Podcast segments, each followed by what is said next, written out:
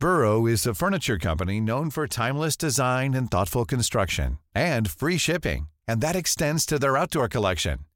Their outdoor furniture is built to withstand the elements, featuring rust-proof stainless steel hardware, weather-ready teak, and quick-dry foam cushions. For Memorial Day, get 15% off your Burrow purchase at burrow.com slash ACAST and up to 25% off outdoor. That's up to 25% off outdoor furniture at burrow.com slash ACAST.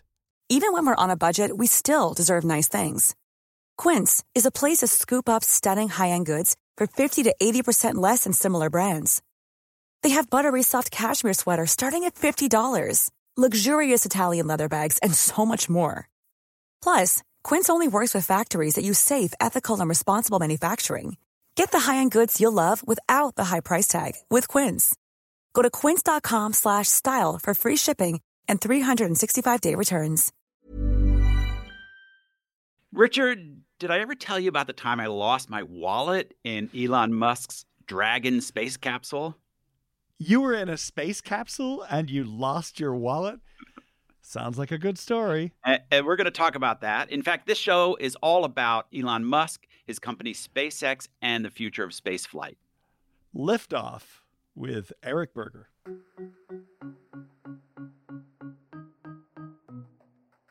Elon Musk doesn't want to just send four astronauts to the surface of Mars or six. He wants to send a settlement. He wants to have thousands of people living on the surface of Mars.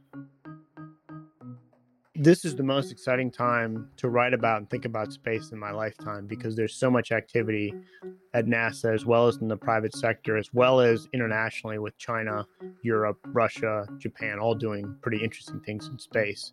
In the United States, the commercial sector has been extraordinarily active.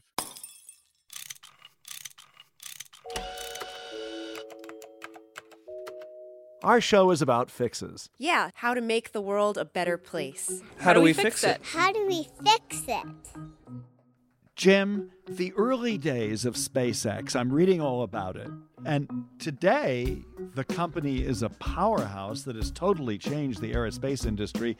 It invented reusable rockets, landed them on boats, but I had no idea what a risky, low budget startup SpaceX actually was when it began. Right. The idea that a small private company could build rockets and eventually launch cargo and even American astronauts for NASA was really revolutionary. And there were some big players in that business who wanted to shut them down. So today we're going to talk with Eric Berger, the author of a brand new book, Liftoff Elon Musk and the Desperate Early Days That Launched SpaceX. The book is out this week. Eric is someone whose work I've been following for quite a few years. He was a science reporter at the Houston Chronicle, where he covered hurricanes and other interesting topics. He also did some work for Popular Mechanics when I was there. And now he's the senior space editor at the great science news site Ars Technica. Eric joins us from Houston, Texas. Welcome to How Do We Fix It? Hey, happy to be here, guys. Thanks for having me on. Well, today, Elon Musk is the richest man in the world and a titan of at least two industries. But when he launched SpaceX nearly 20 years ago, he wasn't that famous or that rich, was he? No, he was he was just a mere multimillionaire um, back in 2002. um, he had cleared about 180 million from the sale of PayPal, um, and then and then was actually ousted from the board of directors um, after that. So he was looking around for something to do, and one of the things that he was interested in was space. And after he found out that NASA really didn't have a Mars program, and it would be difficult for him to go buy a rocket from from Russia, he thought he would see if he could do it. Um, but that 180 million dollars hardly enough to launch a space giant, right? Oh, absolutely. No, he put he put about 100 million dollars into SpaceX um, at the beginning, and that was enough to get them far enough along that they were ultimately able to get some NASA contracts, really critical ones in 2006 and 2008 that really set them on a path for for success. And at the time, the aerospace business was dominated by these huge companies like Lockheed Martin and Boeing, thousands of employees, and they worked very very closely with giant government agencies, NASA and also the Department of Defense. Why did uh, Elon Musk think that his little company could get a toehold in that business? Yeah, it really was impressive. It, it'd be like, you know, walking down the streets of Manhattan or something and look up the skyscrapers, and those are kind of like the big aerospace companies, these giants who had been around for decades, had helped NASA and the Department of Defense, you know, launch every mission that they'd ever done. And Musk comes along and says, "Well, we're going to do that too, and and we don't have any government funding, but it, you know, that doesn't matter." one of the things that he was so disillusioned about back in 2001 and 2002 was was the Lockheeds and the Boeings and and the fact that you know they were still using decades old technology to get into space and the price of launch was not going down it was actually going up over time and so he, he thought that well what if we built our rockets in house and what if instead of trying to build a rocket with 10,000 people we tried to do it with 200 and what if instead of using a $5,000 computer, we just use something off the shelf? And so that was the basic philosophy of trying to build a much lower cost rocket that was still capable of getting into orbit. And it's hard to emphasize too much what a revolutionary idea that was that, that a startup company could actually be a major player in the space race. That, that's exactly right. Some of the other companies that had tried to do the very same thing that SpaceX had done, um, similar people with visionary ideas, but just didn't have the wherewithal, the financial capital, or the right people, the right ideas to pull it off. But yeah, I mean, the, the, the Air Force, the the large aerospace companies at the time would just scoff at these newcomers and think, well, here comes another one to to tilt at the windmill, and you know they'll be gone in a few years. So they got their Falcon One rocket built and their first launch was supposed to take place from uh, a base in the Marshall Islands in the middle of the Pacific but they had a rocky start, didn't they? They had a very rocky start. They they performed their first um uh, their first engine firing, so a static fire test in in May of 2005. And shortly after that, the Air Force and the National Reconnaissance Office basically told um, SpaceX and, and Musk that they were going to have to wait months and months and months for another mission to launch from Vandenberg, this launch site in California, before they would get their chance. And because SpaceX didn't have government contracts, they weren't getting paid to build the Falcon 1, they were just burning money. And so that really prompted them to look elsewhere. And the only other site that they'd been working on was this small army base in the Kwajalein Atoll, which is really far out in the Central Pacific. If you were to fly from LA to Hawaii and then fly the same distance again, you know, further to the west, you would end up in, in Kwajalein Atoll. And that's where they ended up launching the Falcon 1 from. I'm the only person on this podcast, uh, Eric, who hasn't met Elon Musk, but I have read stories about him in the business press, and he sounds not only like a visionary, but but pretty eccentric. So, what's he like? He's very demanding, not, not, of of pretty much everyone around him. Um, if you go to work for Elon Musk, you had better expect to work very hard and and and and deliver. Um, and in turn, with him, you're going to get the ability to do great things. Um, I mean, no other private company is landing rockets on boats. No one's building a rocket that may one day go to Mars.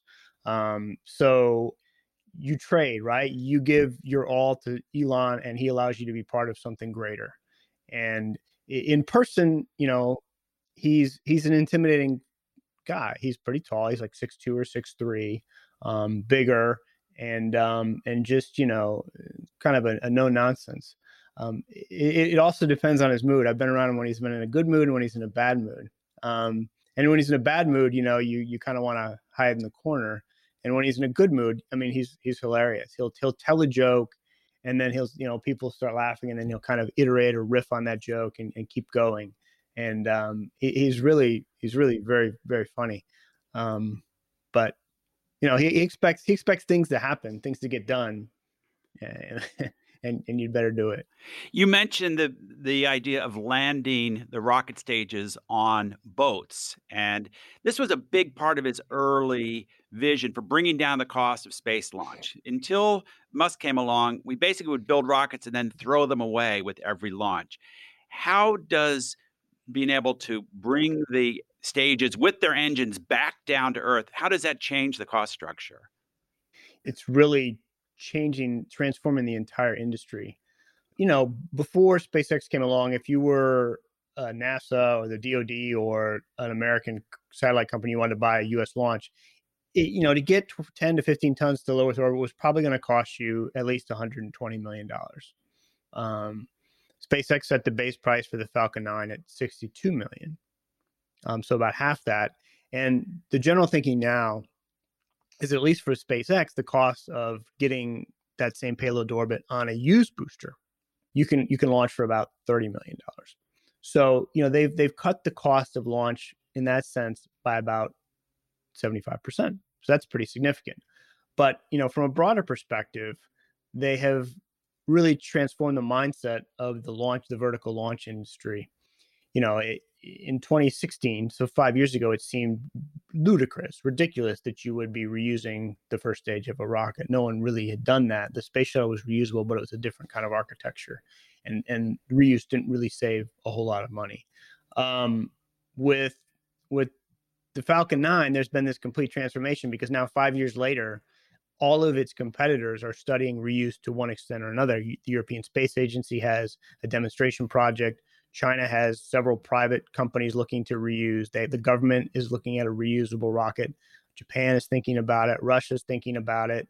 Um, United Launch Alliance is talking about recovering its engines, and of course, Jeff Bezos's Blue Origin is building its New Shepard and New Glenn vehicles to be reusable from the start.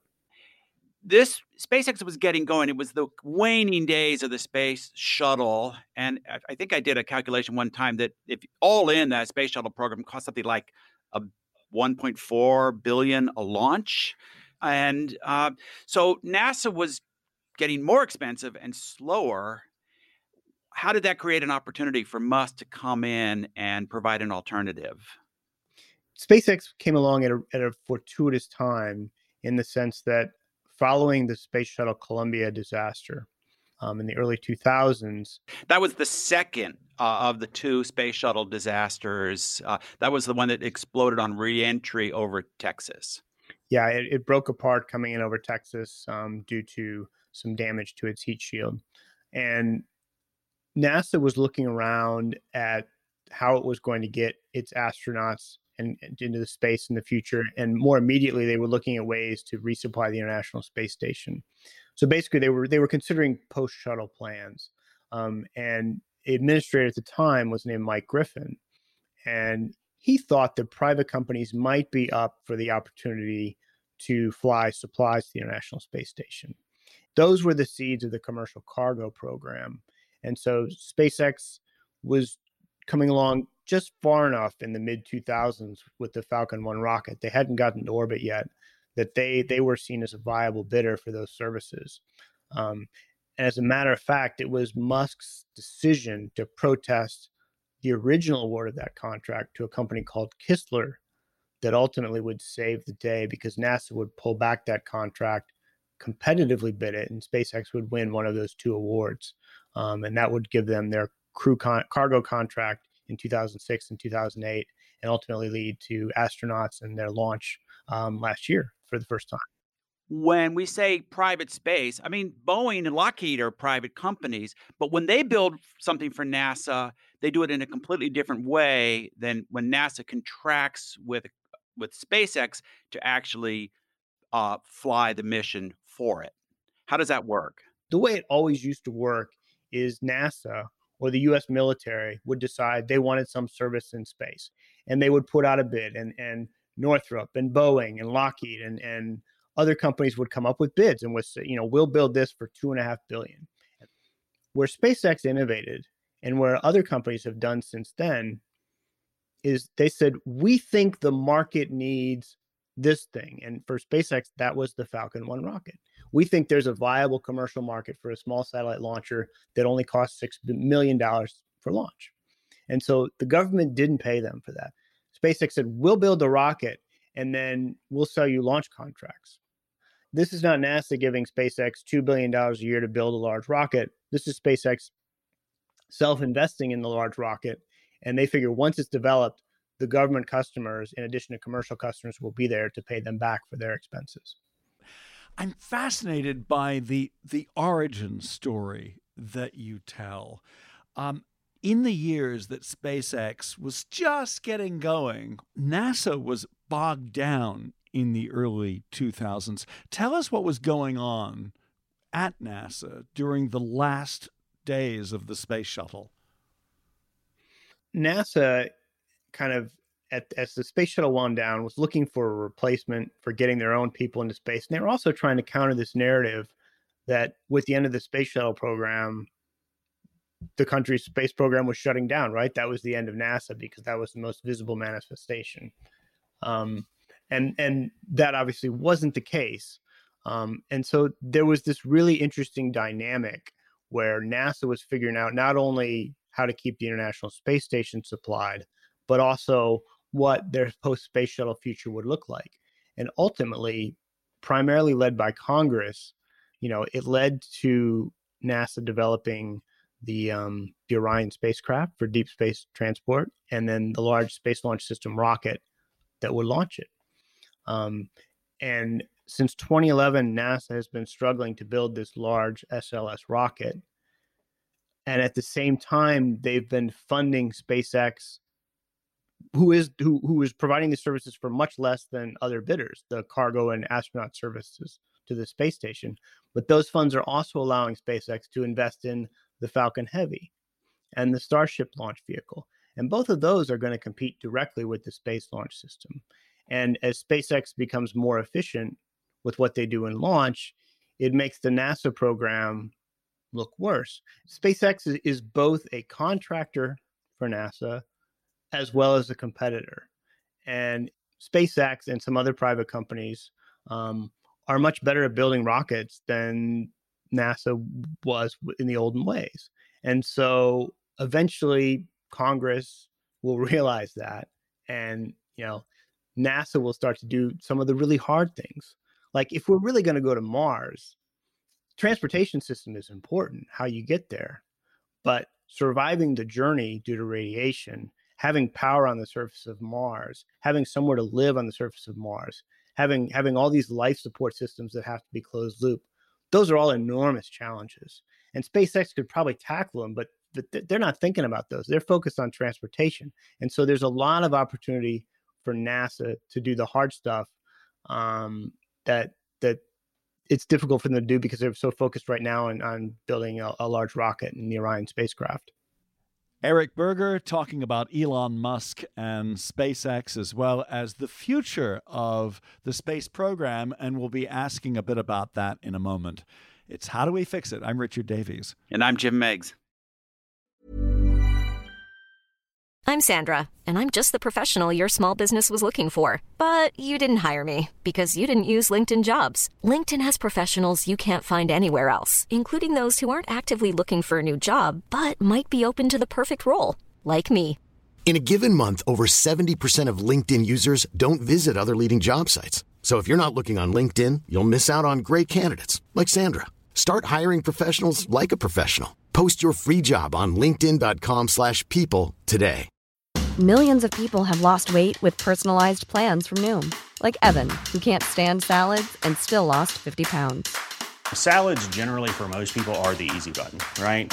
For me, that wasn't an option. I never really was a salad guy. That's just not who I am. But Noom worked for me. Get your personalized plan today at Noom.com. Real Noom user compensated to provide their story. In four weeks, the typical Noom user can expect to lose one to two pounds per week. Individual results may vary. NASA's still trying to build their own giant rocket, the Space Launch System. Uh, SpaceX is building a, a larger rocket that will compete with that. How much has NASA spent so far in the 10 years since the space shuttle shut down? How much roughly have they spent without yet managing to get their rocket in the air? So they've spent about $20 billion on designing, testing, and now assemb- finally assembling the first Space Launch System rocket core stage. They spent about another $5 billion on ground systems to support the launch of that rocket at Kennedy Space Center. And then they spent on the order of 10 to 12 billion dollars on Orion, And the Orion is a sort of like a, a super duper Apollo style space capsule, right? right? Orion is a, Orion is a, a, a much larger version of Apollo, can carry four astronauts comfortably, and it's a it's a sophisticated vehicle. How far could it go? It can go. It can basically go to out to the cislunar environment around the moon and back. It's designed to come return to Earth at at translunar velocities. Um, the the problem with Orion besides the fact that it's pretty expensive, is the fact that it's really heavy. So it's like 27 tons. Um, and and that is just a lot of mass to get not just to get off the surface of the earth, but then to push that all the way to the moon is um is just is is just it's really hard. It takes a very big rocket. And and, and Orion is not a vehicle that you would send to Mars just because it's so small. And the, you know your your crew could not survive in that environment for that long. NASA has learned a lot from years of experiments and research on the International Space Station. What should this government agency do in the future as it works alongside private companies such as SpaceX, Blue Origin, the company founded by Jeff Bezos, and Virgin Galactic? So the the answer to that is is is just to have an honest assessment of what are the capabilities that are in the private sector today?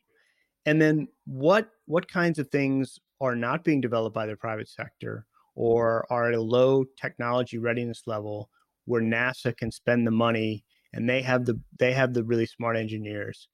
But it would start with with this honest assessment of what can we buy and what do we need to develop ourselves? And the problem is that for the last decade congress which is i mean they have they're they're representative of their people so it's their job to benefit their district but but congress is much more interested in how many jobs can this program provide for my district or my state versus what's you know what's in the best interest of this na- nation's space program or, or nasa.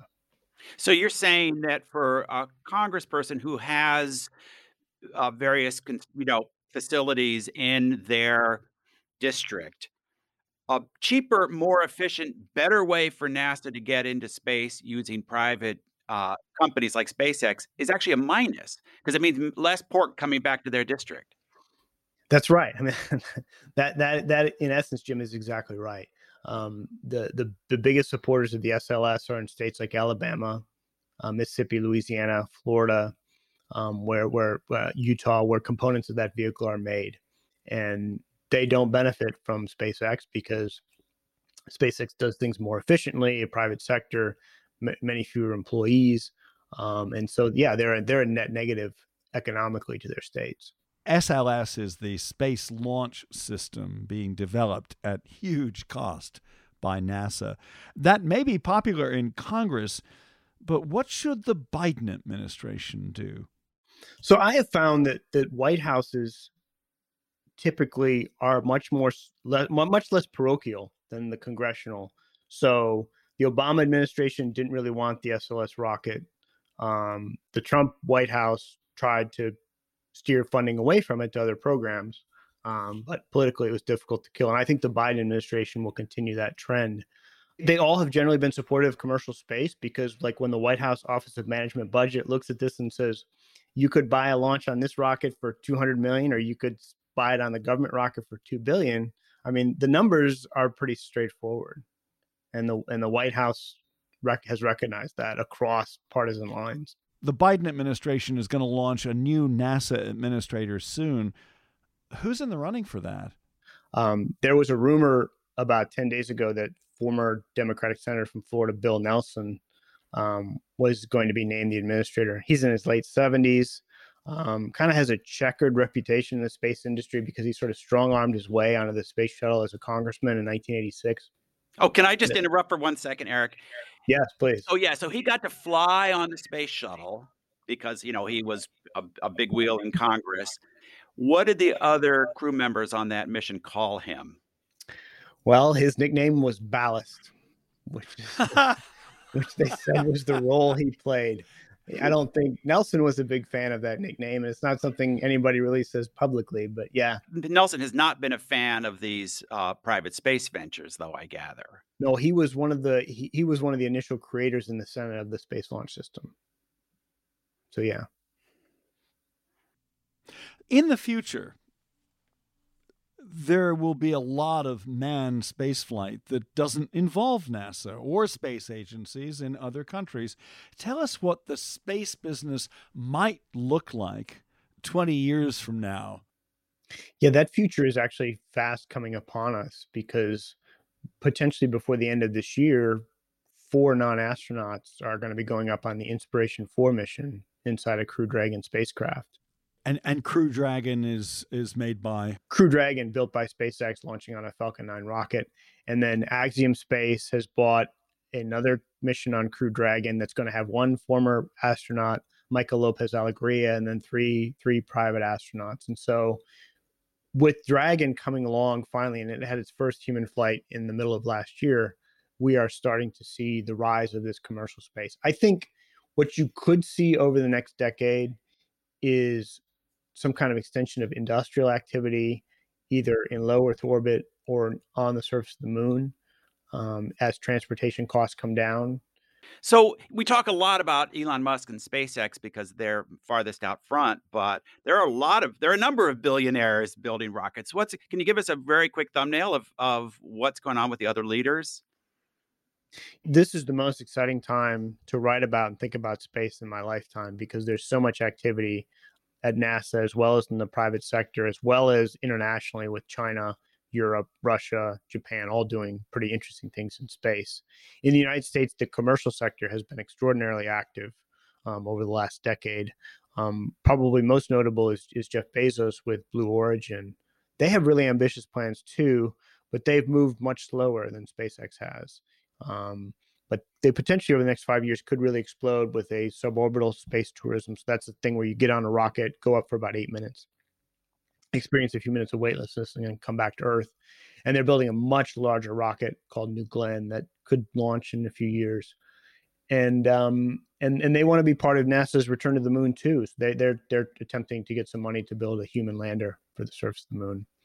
Um, another company that's gotten a lot of attention is Virgin Galactic. That's by Sir Richard Branson.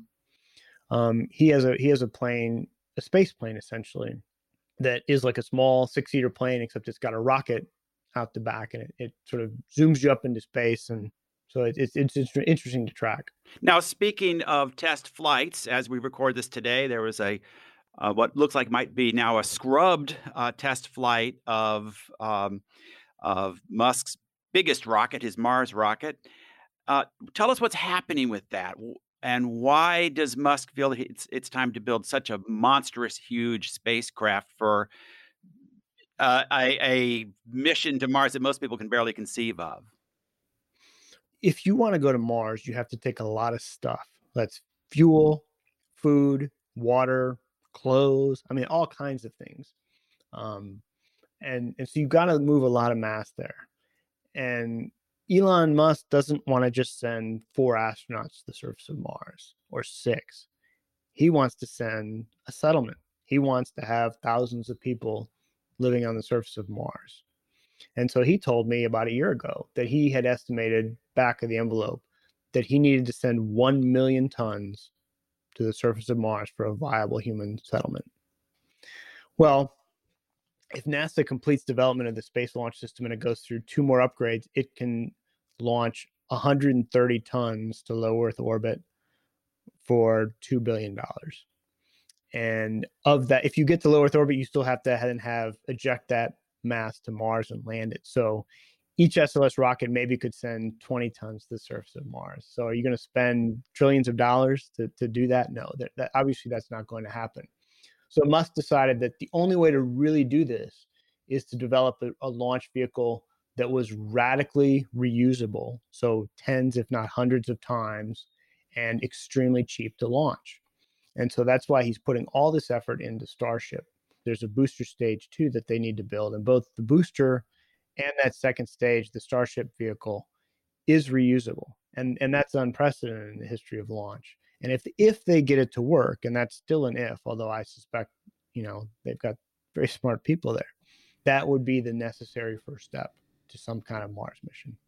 In a previous podcast, uh, Neil deGrasse Tyson, uh, the famous scientist, made a wonderful case to us on how do we fix it for manned spaceflight.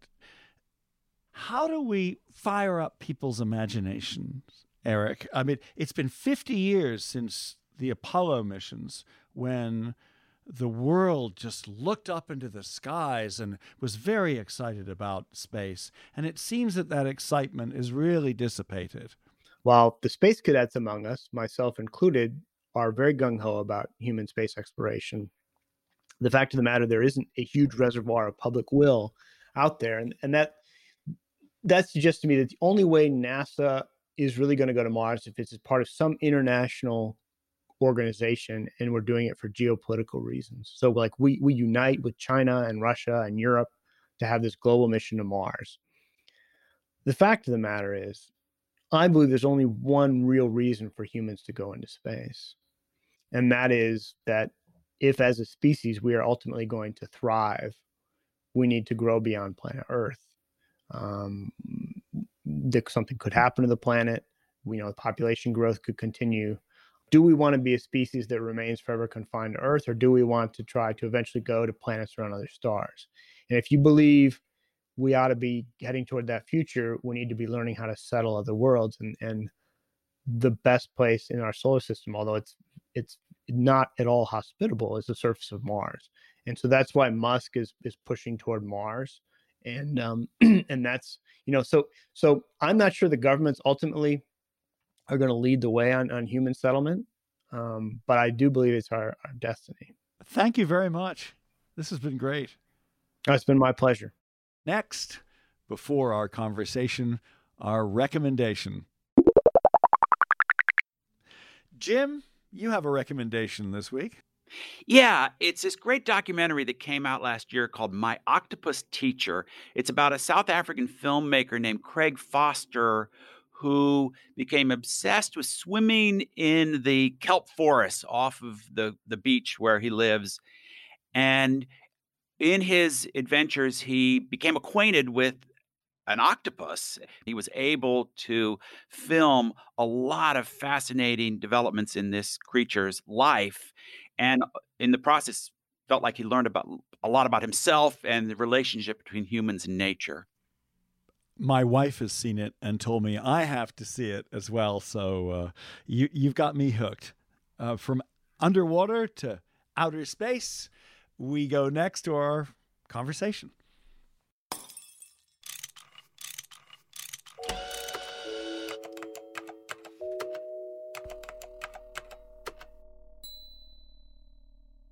This is an exciting story, Jim, about not only the lo- the unlikely liftoff of SpaceX, but also how much that it's done, how much Elon Musk and this relatively small band of people around him have done to change uh, the aeronautics industry and also to innovate in such remarkable ways.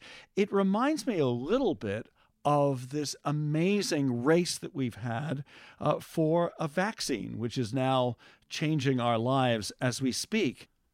Right. The private public partnership, or the public private partnership is the way most people say it, is such an effective tool for government to get big things done. If you look at how quickly the uh, the pharmaceutical companies were able to get these vaccines not just invented but manufactured, that's an incredibly challenging job the the the timely infusion of government money to private companies was what made that work so well and i think that's a good model in, in a lot of other areas too. A lot of people say you know they say well it's either the free market or it's government. Sometimes there's things only government can do but it can do them better if it relies on private companies to do some of the work such an interesting debate moving forward, too, when you have, on the one hand, Congress, which wants pork money for its congressional districts and for its states, and then the national interest, which is very often different.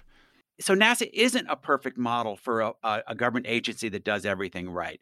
They've uh, they've wasted a lot of money over the years and a lot of lives, sadly, that said, they still do a lot of great work. And a lot of what NASA does is not manned space flight. You know, there's a rover on Mars today that is going to do incredible science. So NASA's got a lot of great people and they do a lot of great work, but they'll they'll be at their best if as he said, they focus on what they do best and and then hire private companies to help them the areas where the private companies can work much more efficiently. Right at the top of the show, Jim, you teased me and teased our listeners with a story about losing your wallet in a space capsule. So tell us about that. Yeah, yeah. This was back when I was editor of Popular Mechanics. Uh, we were doing a big story on Elon Musk and and uh, giving him our annual what we called the Breakthrough Award. And uh, so I went out and, and interviewed him, and they had what was then the current version, I think this is in 2012, of their Dragon capsule. They were planning to carry people on this thing, and they had a mock up of it with with seats and everything. And they invited me to get in. So I, I climbed in. And as I'm climbing out of this awkward seat, because you're pretty much lying flat on your back, I hear this noise, this, something drops out of my pocket, and it's my wallet. And it just happens to slip into this thin little gap in the floor where um, the seat was anchored and fall into the lower reaches of this this capsule. So I, I had this I had this uh, vision of my wallet someday making it to uh, to Earth orbit. But did but you did you ever get it back? Fortunately, we were able to to just barely able to. Somebody with skinny hands was able to reach it down there and and fish it out. it's how do we fix it? I'm Richard Davies. And I'm Jim Meigs. And that's our show for today. Our producer is Miranda Schaefer. This show is a production of Davies Content, and we work with companies and nonprofits to make podcasts. Check us out if you're interested at daviescontent.com. And thanks for listening.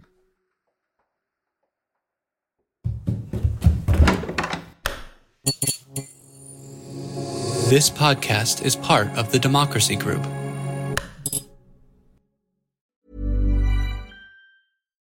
Here's a cool fact a crocodile can't stick out its tongue. Another cool fact you can get short term health insurance for a month or just under a year in some states. United Healthcare short term insurance plans are designed for people who are between jobs, coming off their parents' plan, or turning a side hustle into a full time gig Underwritten by Golden Rule Insurance Company, they offer flexible, budget friendly coverage with access to a nationwide network of doctors and hospitals. Get more cool facts about United Healthcare short term plans at uh1.com.